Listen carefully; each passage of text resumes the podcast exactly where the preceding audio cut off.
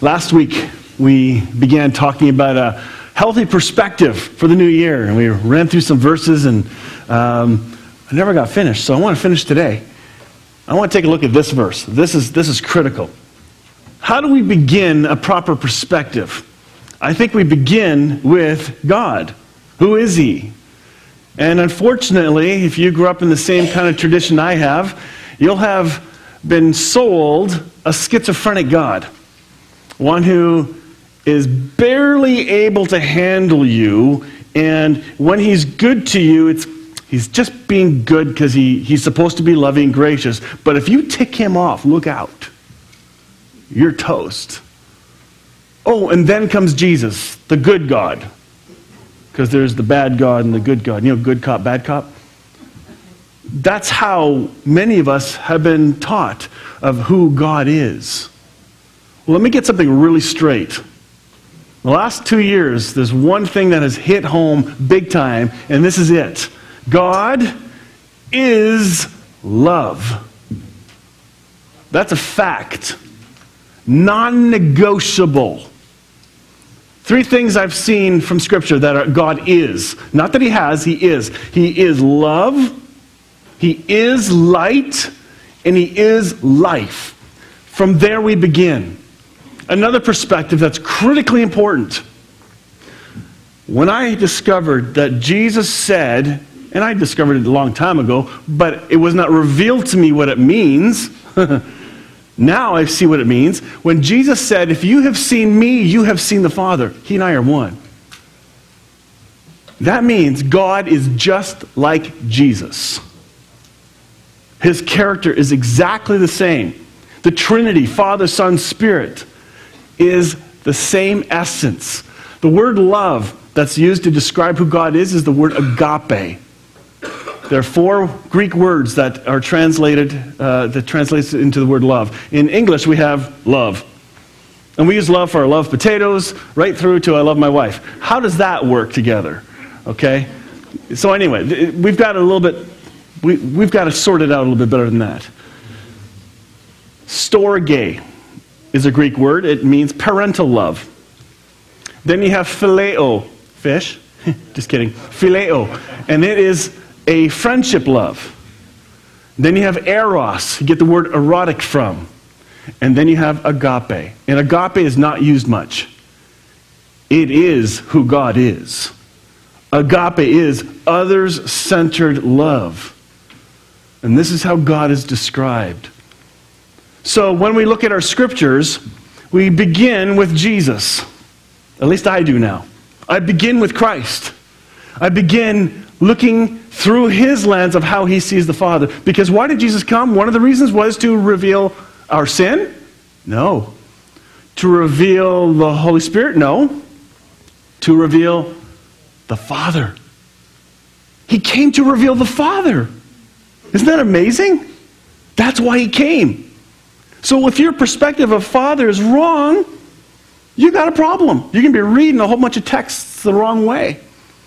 Now, there's a lot of texts I don't understand, I, and that's fine. But I'm going to tell you what the scriptures do say God is love. If you've seen me, you've seen the Father. So Jesus and the Father and the Spirit, they're, the, they're one, they're the same. Same essence. Three in one. And we begin our perspective for the new year with this Heaven and earth. First, this God created the heavens and the earth. All you see, all you don't see. Earth was a soup of nothingness, a bottomless emptiness, an inky blackness. God's Spirit brooded like a bird above the watery abyss. Nice translation. Begins with God. God is. There is a God and you're not him. Some people need to be reminded of that. the beauty of this verse, it says that God created. Can we stop there for just a minute? God created. Where the fights happen is after that. How he created. I was in, it was in exactly 24 hours and seven days. It's exactly that. No, it wasn't. It was a big bang. No, it was over here. It was this. And we have all these perspectives of how God created. as if we have the full answers. And we're almost willing to die on certain mountains that are not worth dying on. I hold that open like this God created. And I have seen there are many perspectives of that. But my core signature is God. He's the one who did it, however, He did it. We're not here to have a creation discussion, but I believe God created everything. How He did it, not sure. I'll ask Him when I get there. Then, then the clarification can happen. Until then, we have a lot of speculation, a lot of good evidence, and a lot of contradicting evidence. And, and, and guess what? You hold it loosely. So that you still love each other with tender hearts and not fight. That's critical. If your doctrine trumps relationship, your doctrine stinks. Truly. Begins with God. And this happens even before the creation of the world. We're even told in the New Testament before the foundations of the world, you were predestined. You were thought of before creation. That's beautiful. All right. Genesis 1. Yeah, it should have been good. Another picture of the Trinity. I want to show you something that a guy named Brian Zahnd posted on Twitter this week. And I love this. this hopefully, you'll get it. Because sometimes we get a, a wrong picture, just like the Jews did. They had a wrong picture of who this Jesus was that came. They're looking for this, this guy's going to conquer the Romans. Yeah, we're going to kick some donkey here. And we're going to, oh, yeah, we're going to we're going to win. But that's not what happened. At the baptism of Jesus, what animal do we see? A dove, not a hawk, not an eagle the bird that signifies power and dominance and strength. And yet it's a dove. What a beautiful picture. It's picturing Jesus. Next, the triumphal entry. When Jesus came into Jerusalem, he came riding what? A cow? No. A majestic stallion, like the Romans would? No, he came in a donkey. Powerful picture of choice. Came riding a donkey. And lastly, this is the way the book ends. You ready for this? The religious fundamental church focuses in the book of Revelation, what's their primary focus of a lot of arguments? What do you think? What's, a, what's a, an item they focus on? End times, that's right, but what about the end times? There's, a, there's something that's always fascinating. At least this is what I heard growing up. Pardon? The rapture, yeah, that's negotiable. Fire sword. How about the beast? Oh, the beast.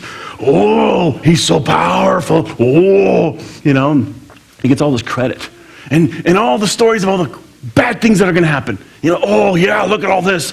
And, and somehow, religious people are f- so focused and, and drawn to the, to the yuckiness.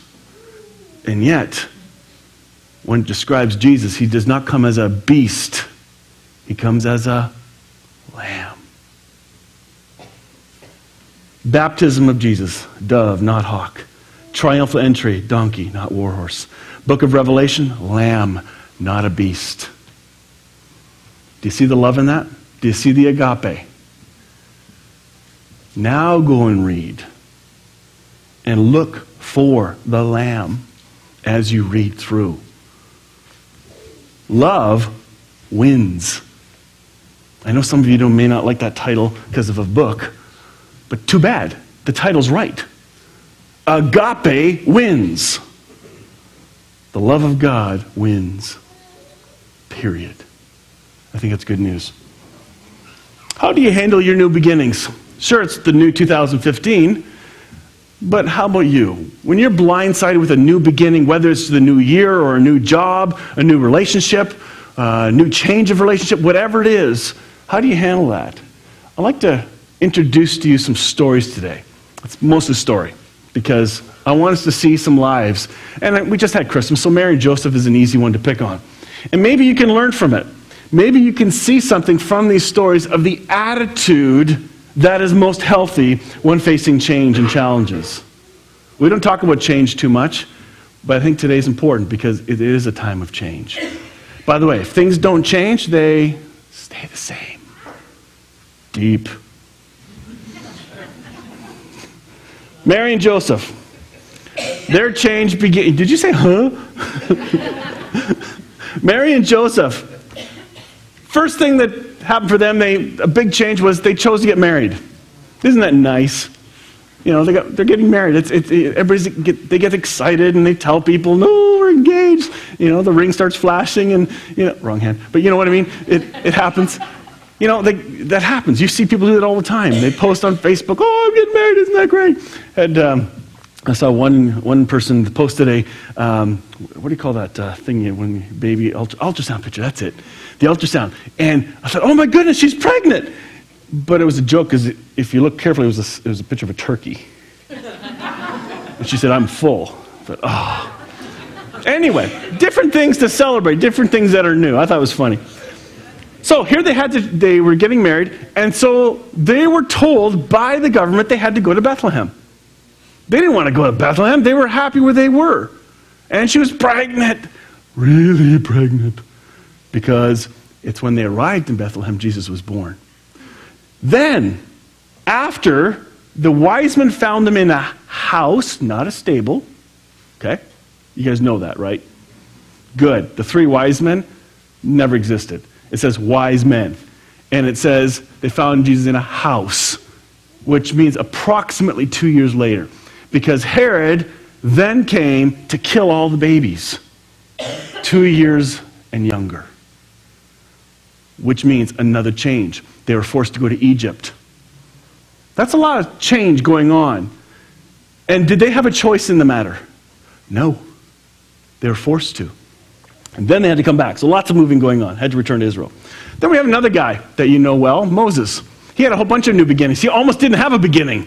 You realize that? You know that whole uh, baby in the basket thing and crocodiles, you know, the, in the movie? Yeah.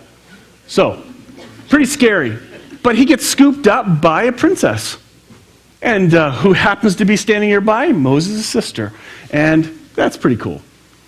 He gets taken care of. But he becomes a prince. This little Israelite baby becomes a prince. Now, so far, he hasn't had a lot of choice in this. It's just kind of happened to him. But then, God gets a hold of his heart. And he takes out an Egyptian, kills one for an injustice that he sees. He realizes that he just murdered somebody, and when it was found out that he had murdered somebody, word would, would get to the king, he fled. He had to get out of there. The circumstance was bad. He was going to go to jail. And we thought it was only a new thing where people flee the country to avoid jail. Ha! It's been going on forever. So, this guy took off to the desert. And in the desert, while he's doing his unlearning of becoming a prince, he sees a bush on fire a new beginning begins there. Who got a hold of Moses at that bush? Was it Moses searching for the will of God? Was it Moses trying to, God, what do you have in mind? You know, I'm reading my Bible every day. You know, I'm, I'm seeking your will. No, he wasn't doing any of that at all. He was trying to avoid everything. He wanted to be a shepherd guy and just enjoy life as best he can away from trouble, avoiding jail. It was God who got his attention. May I suggest to you today that God is big enough to get your attention? Some of us don't believe that.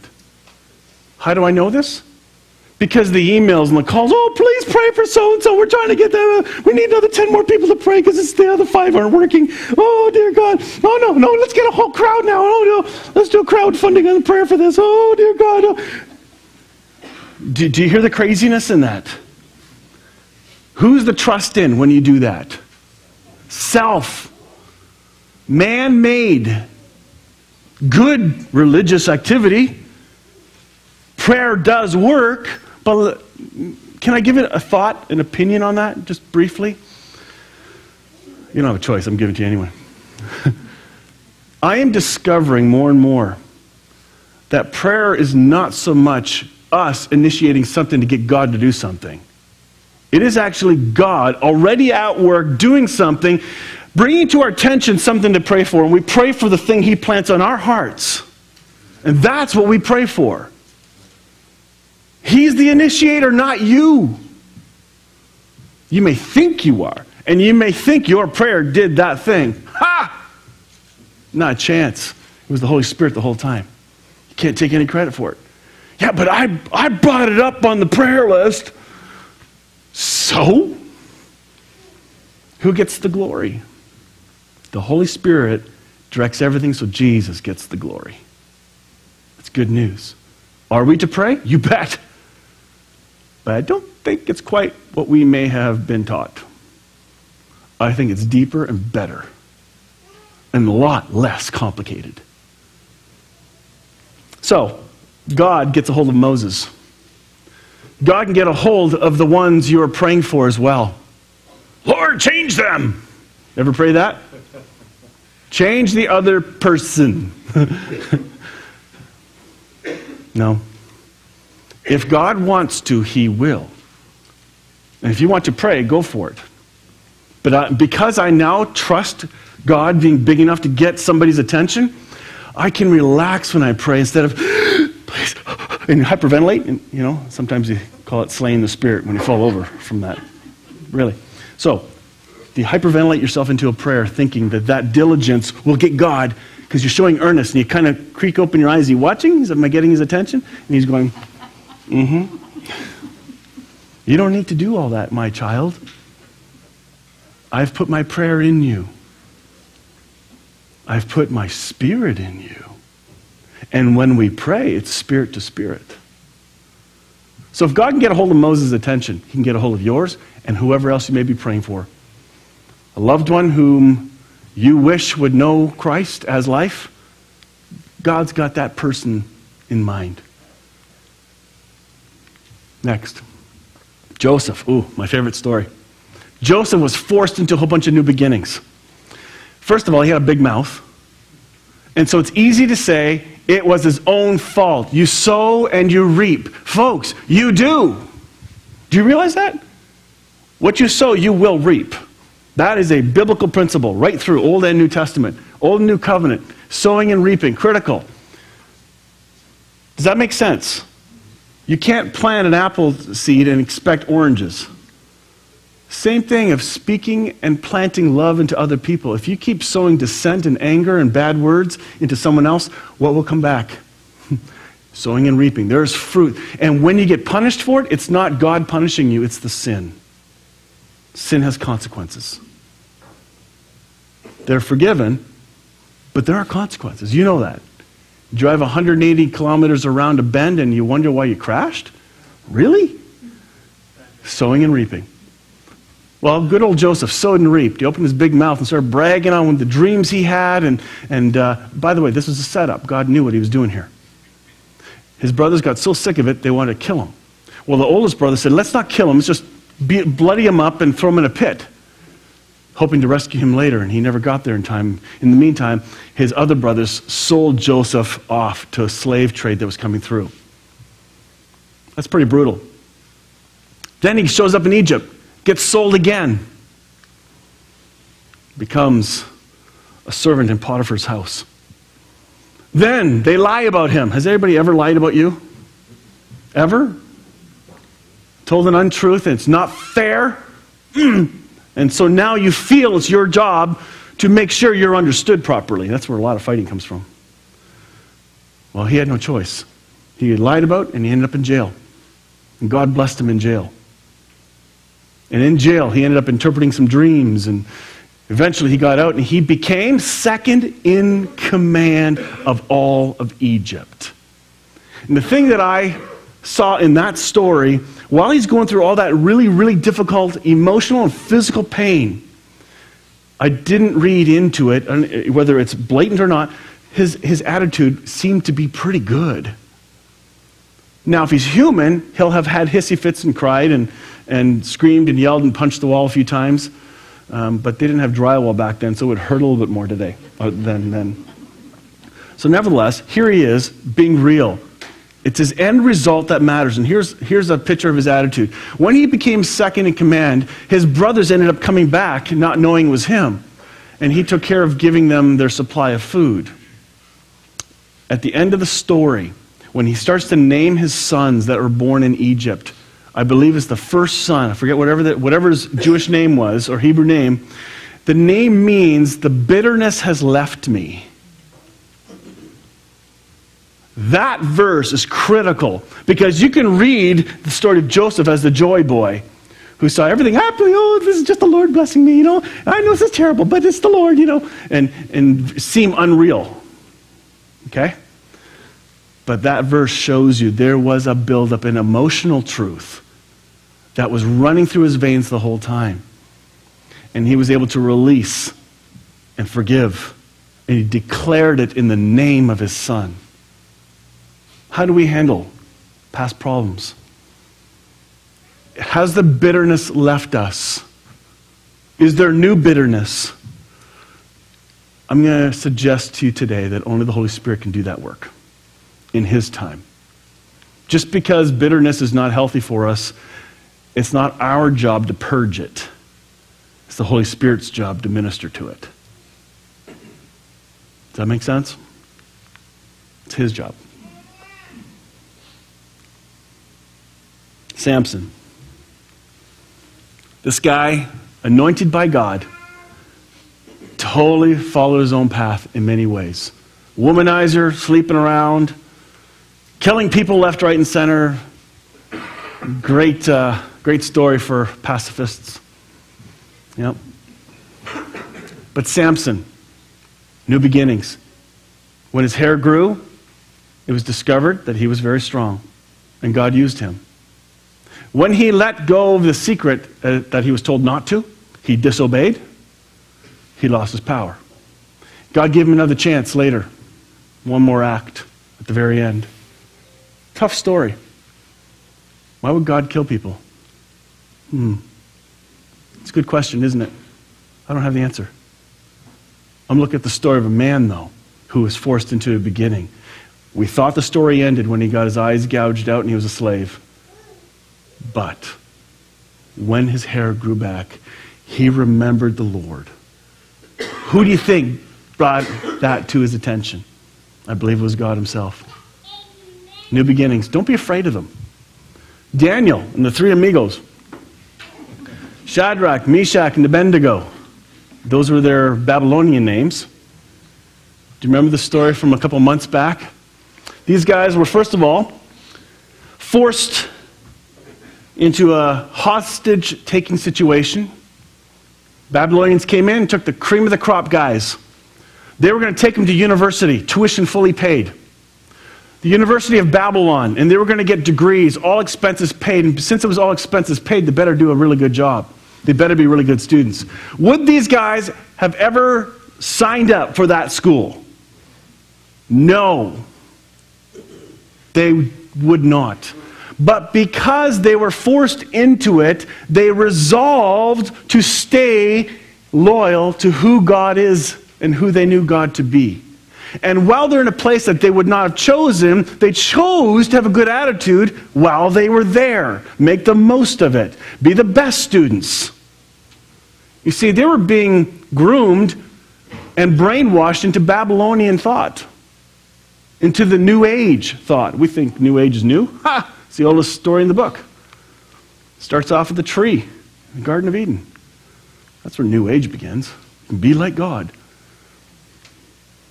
Here they are, trained to brainwash the Jews that are going to come in the second swing, all the captives. And they were going to be Jews that could be trusted, and they would be, they'd be teaching them all the Babylonian thought and theology. And they chose. And Daniel, I love this part. Daniel made up his mind not to defile himself. How many of us in our culture today don't make up our minds? We go with the flow. Oh, there's a new teaching. Let's go for that. Oh yeah. Oh, what about this teaching? Oh yeah, it's pretty sounds pretty good. Look all the people following. Must be good. You know, and making up your mind. I'm making up my mind more and more as I grow older. My mind is being made up like this too.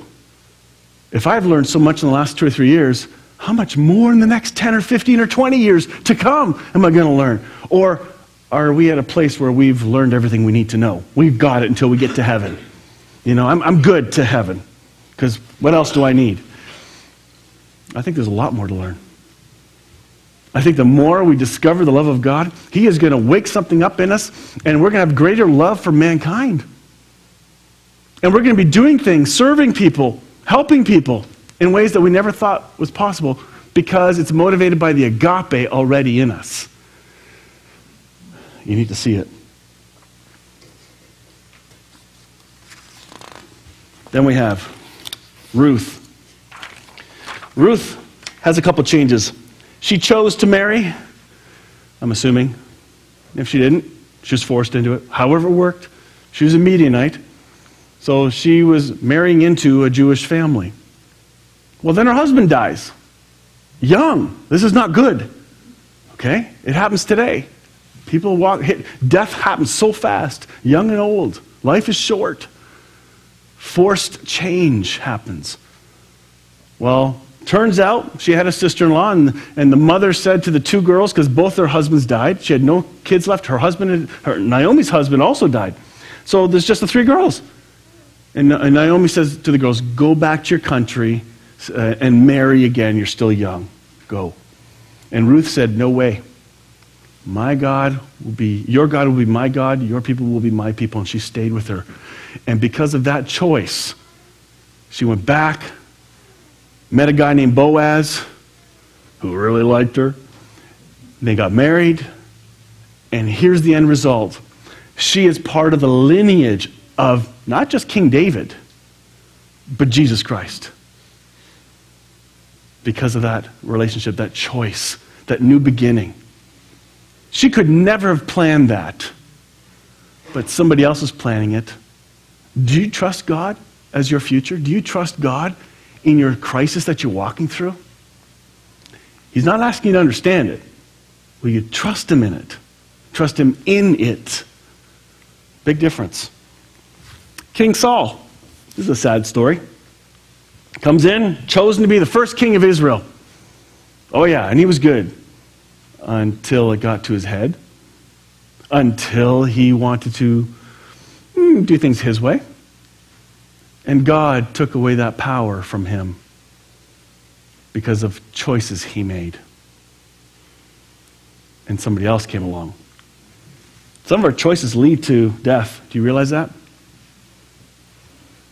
Some of our choices will lead to death. Yeah, but I'm a Christian. I thought all sin's covered and paid for and all. Yep, it's all true. So, your body right now may be taken out at some point. And then you'll be revealed even more. The real you being in the presence of God. Some things do lead to death, and for Saul, that happened. Then we have David. Oh, now here's the other side. Good guy, you know, when they came along to pick who the king will be out of David's family, they call all the other brothers. They leave David out in the field. Not a chance that he can be royalty. How about the rest of us? You know, you know, they're the strong guys, the big guys, good looking guys, all that stuff. No. Went down the list. No, no, no. Don't you have another brother? Yeah, he's out in the field. We'll go get him. Sure enough, that is the man God chose to be king. Now, David screwed up royally.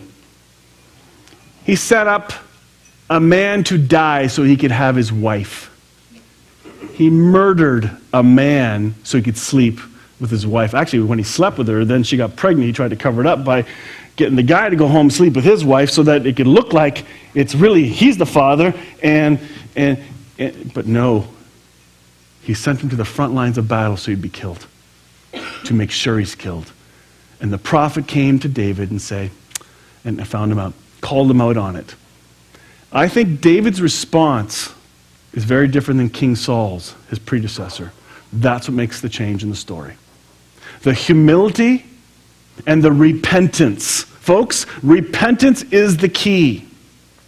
When you're confronted with something you've done wrong, and you fight and try to say, hey, here's why, and not take ownership of it, you've not repented.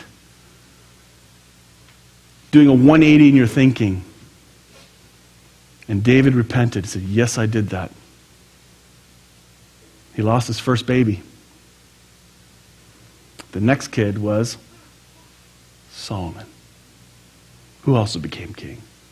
Your heart condition matters, your attitude matters. If you have an unrepentant heart, you will live an unrepentant life and be very bitter. That's how it works sowing and reaping. Live free, live from the love that's in you. Forgive quickly, and watch what happens. Relationships will be easier, much easier.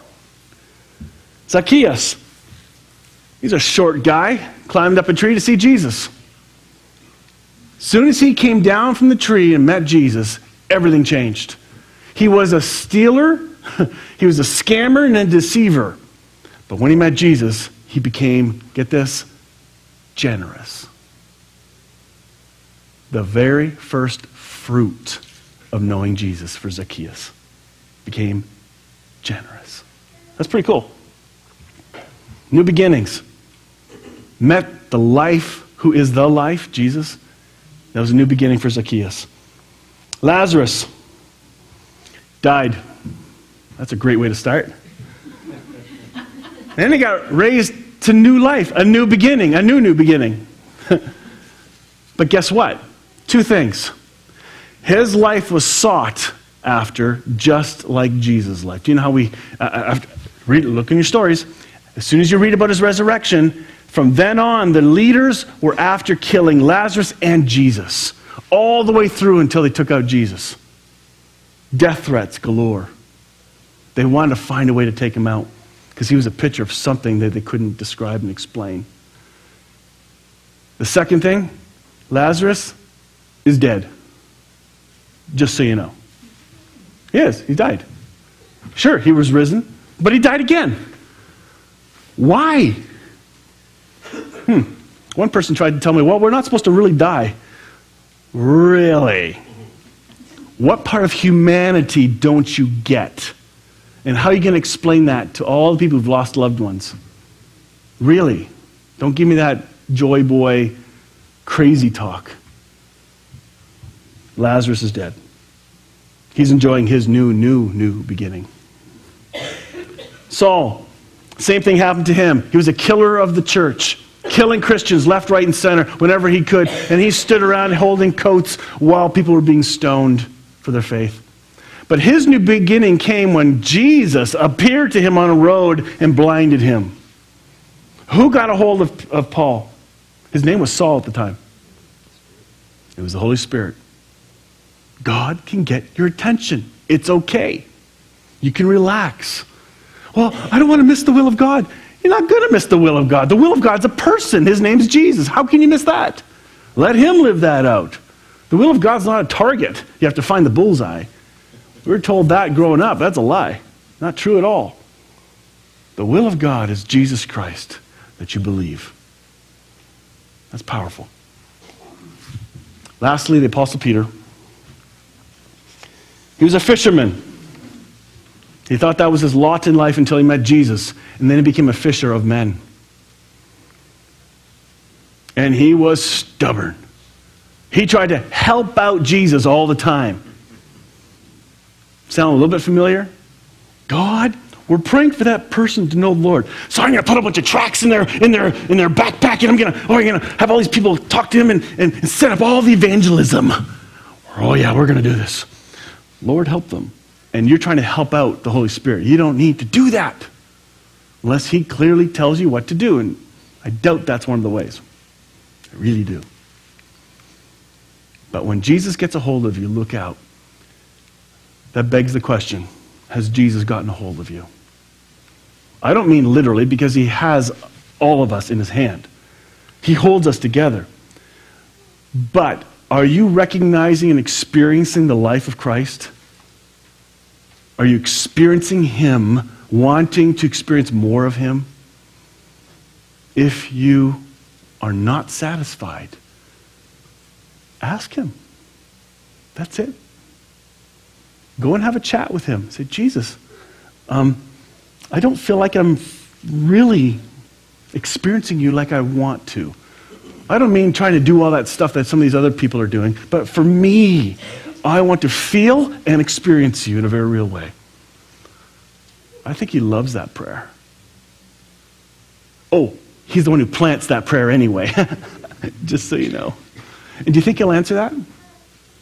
If he plants a prayer, do you think he'll answer it? Of course.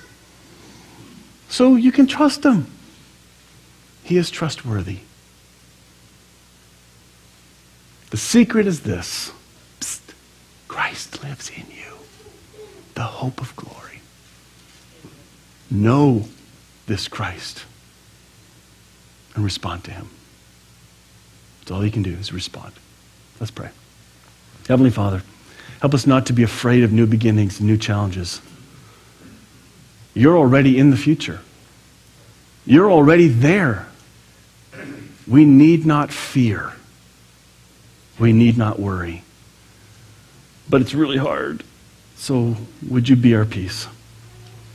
Walk with us, remind us that you're walking with us, and draw our attention towards you. And when you call us to pray, may we respond and pray as you wish. We pray this in Jesus' name.